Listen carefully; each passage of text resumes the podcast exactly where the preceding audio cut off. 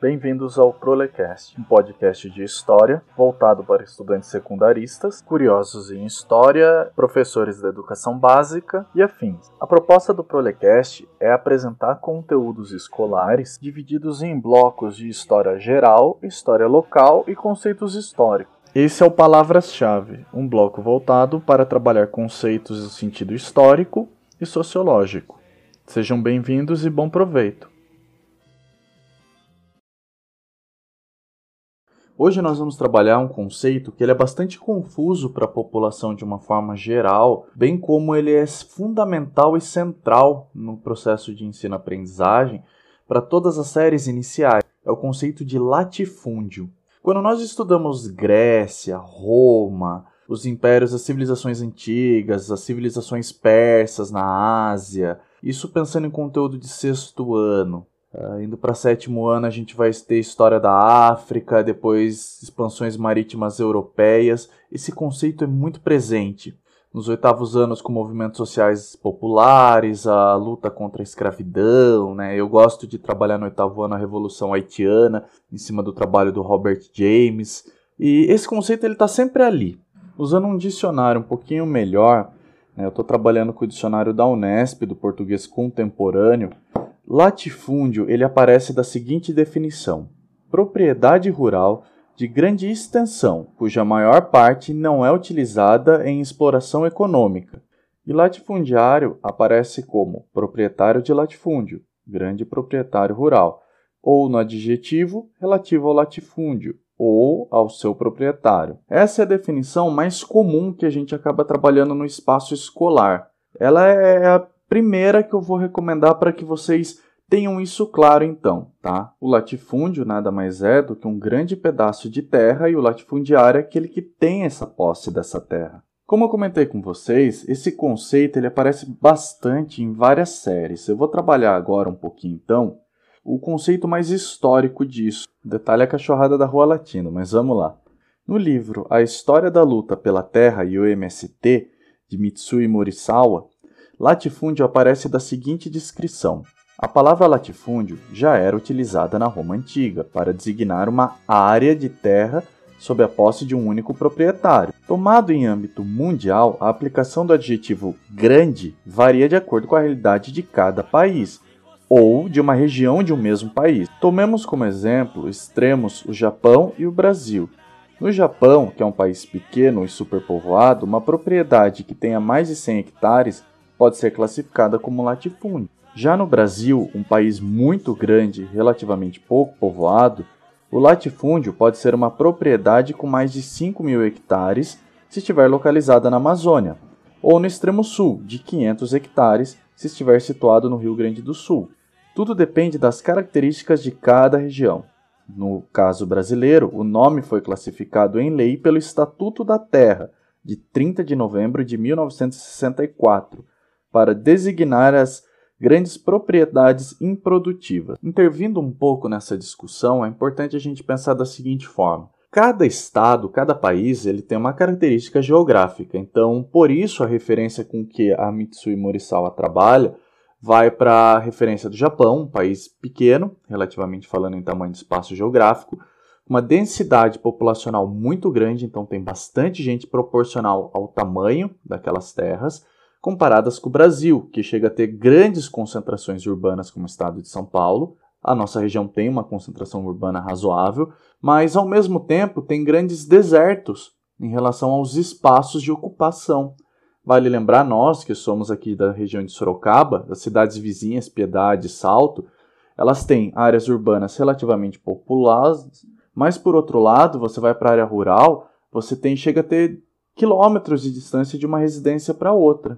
Essas terras elas podem tanto pertencer à prefeitura, ao estado, ou mesmo a pessoas privadas.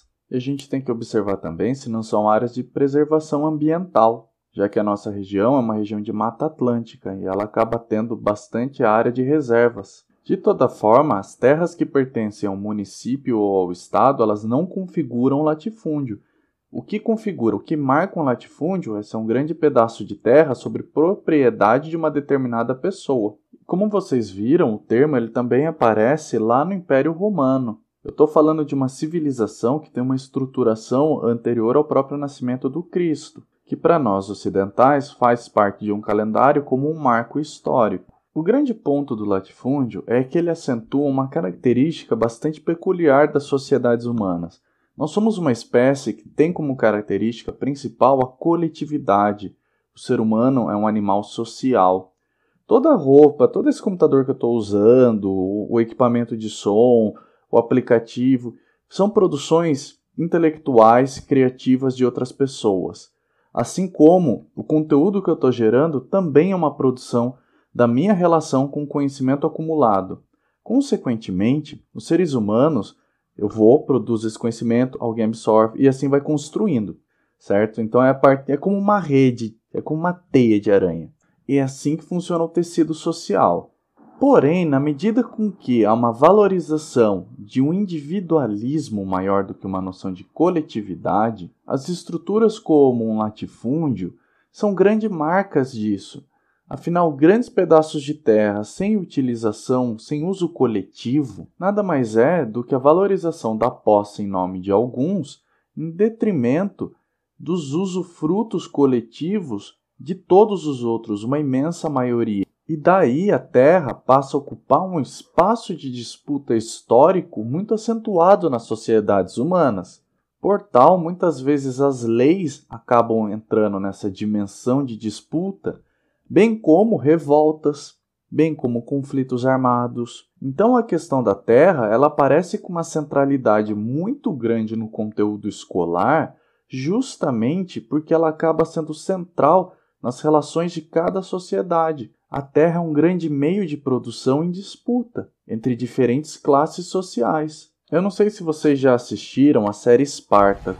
Apesar de ser uma série ficcional, ela tem alguns elementos que trazem uma discussão muito importante e real em torno da vida dessa pessoa, Espartaco, o gladiador que se voltou contra o Império Romano. O gladiador nada mais era do que um escravo, normalmente prisioneiro de guerra, que tinha alguns atributos ali de combate e tal, que acabavam sendo levados, comprados por senhores que mantinham os ludos, que eram espaços de treinamento, onde esses gladiadores ficavam treinando e depois eram levados para combates públicos, em arenas, as quais muitas vezes eles morriam, ou podiam chegar a perder membros decepados em combate, mas também não eram só escravos. Como Roma tinha uma desigualdade muito gritante, não era incomum ter homens livres romanos se oferecendo para fazer esse trabalho de gladiadores. No caso deles era mais dura, ele não era um escravo, então ele tinha os direitos de cidadão romano, porém ele também não era bem um homem livre,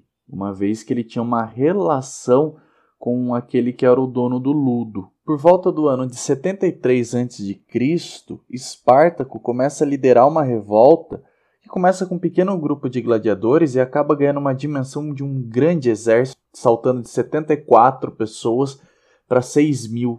E essa revolta gigantesca que estava dentro do coração do Império Romano, levou 2-3 anos para ser reprimida, acabou tendo como uma das pautas, justamente por setores ali, algumas lideranças dos escravos, não fugir do Império, mas sim ficar lá e lutar por terra e liberdade. Entrando um pouco no feudalismo ainda na Europa Central, a fonte principal de poder das instituições é a terra. Esse controle da terra pertencendo à família do senhor feudal e à própria figura desse senhor feudal, bem como, não raro, da própria Igreja Católica, acabava fazendo com que a fome fosse um problema muito constante, já que as técnicas de plantação, de produção dos alimentos durante o período feudal eram extremamente rústicas, uma vez que a ciência não era bem clara. A própria igreja condenava muito constantemente isso num tom de controle político das ideias. A renda feudal nada mais era do que uma extração, uma hiperexploração que os senhores feudais faziam do trabalho dos camponeses, sobretudo graças à corvéia, um dos impostos que a gente vai ter durante o período feudal. E se a fome é um problema real do camponês feudal, Isso vai alimentar grandes problemas com violência, já que muitos deles vão acabar fugindo para as estradas, florestas, cidades, os pequenos centros urbanos que continuavam existindo durante o período feudal e vão acabar gerando justamente problemas constantes de criminalidade. Faça um exercício de refletir o quanto essa concentração de terra ela é um motor gigantesco de desigualdade e conflitos em todo o período da história. Para dar uma encerrada nesse assunto, eu vou fazer um aprofundamento em mais uma reflexão. Eu vou combinar dois autores bastante importantes para a gente pensar um caminhamento. Eu vou pegar um texto do Karl Marx, Debate sobre a Lei Referente ao Furto de Madeira, que ele escreveu isso daí em 1842, no jornal A Gazeta Renana, lá da cidade de Colônia, na Alemanha. Esse texto ele vai aparecer no livro Os Despossuídos, da editora Boitempo. E eu vou trazer Jacques Legoff, um grande historiador francês, com o livro A Civilização do Ocidente Medieval, da editora Vozes. Legoff vai afirmar que a Idade Média é o mundo da madeira. A madeira é um material universal para a produção das ferramentas e de toda a estrutura de vida daquela sociedade. Só que a grande maioria das madeiras elas tem uma qualidade medíocre, sendo materiais bastante caros, que ele vai destacar como difíceis de cortar e difíceis de moldar. Mas mais do que cortar e moldar, a madeira ela é fundamental pelo efeito do fogo. E a madeira de lenha ela chega a ser até um material de exportação para o mundo muçulmano. Madeira, a nível de corte, você leva um tempo para ter esse processo de plantação. Então você tem que muito extrair isso da natureza. Porém, com a individualização da terra, e os perda do seu sentido coletivo, essas terras vão passar a pertencer a alguém. E a coleta de madeira, mesmo a madeira caída no chão, passa a ser considerado crime, passa a ser punida como furto. É isso que o Marx está discutindo no seu famoso artigo sobre a lei do furto da madeira. Como o próprio coloca, no caso da madeira caída no chão, nada é tirado da propriedade. Tira-se da propriedade o que já foi tirado dela. Percebe que essa individualização extrema da terra chega a leis absurdas, porque justamente é uma classe fazendo projetos de lei, usando o Estado para se legitimar. Se legitima politicamente o uso da terra para uma classe social específica, para indivíduos específicos, diante de toda uma coletividade. Como o próprio Marx coloca, juntar madeira seca do chão e roubar madeira são coisas essencialmente diferentes. As pessoas veem a pena, mas elas não veem o crime, porque não há crime. Além de tudo, o que eles estão tentando legitimar não é o direito à vida. Eles estão tentando legitimar o direito da propriedade acima da vida. Percebem que essa discussão sobre a concentração de terra, até nesse sentido, para além da própria agricultura, que tem o seu peso, e lá estava Espartaco em sua disputa, e até hoje a gente tem toda uma discussão que vai passando pela história sobre a produção agrícola, o sentido social da terra. Mas eu estou falando de controle da natureza, eu estou falando do controle de uma produção coletiva. A gente não está discutindo derrubar árvores, a legalidade disso, não é o meio ambiente que está em pauta, é a propriedade. A própria natureza derruba galhos, derruba árvores, uma chuva forte, um deslizamento. E vocês podem perceber que nós fizemos um movimento de passar lá pela antiguidade, discutindo o que era um latifúndio, lá das lutas de Espartaco em 73 a.C., e agora a gente está discutindo 1842, Karl Marx. E a gente pode perfeitamente trazer para o cotidiano brasileiro, mundial, essa questão da terra.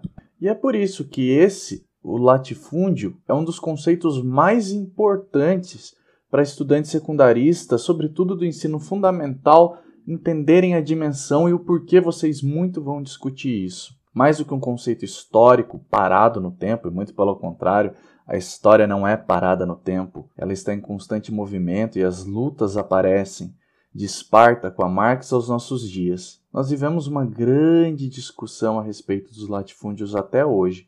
Por isso é muito importante e por isso que eu quis começar a fazer essa atividade para vocês entenderem o que é um latifúndio e o porquê a gente foca tanto em estudar isso na educação básica.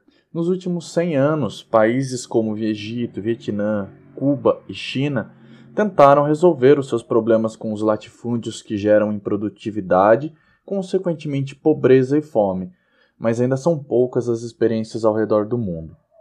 E assim, terminamos o primeiro episódio do Palavra-Chave. Espero que tenham gostado, porque é uma edição bastante amadora, mas feita para trazer para vocês o mais fino da produção do conhecimento humano. Eu sou Fábio Tardelli, professor de História e mestre em Educação. E esse foi um episódio do Prolecast. Até a próxima!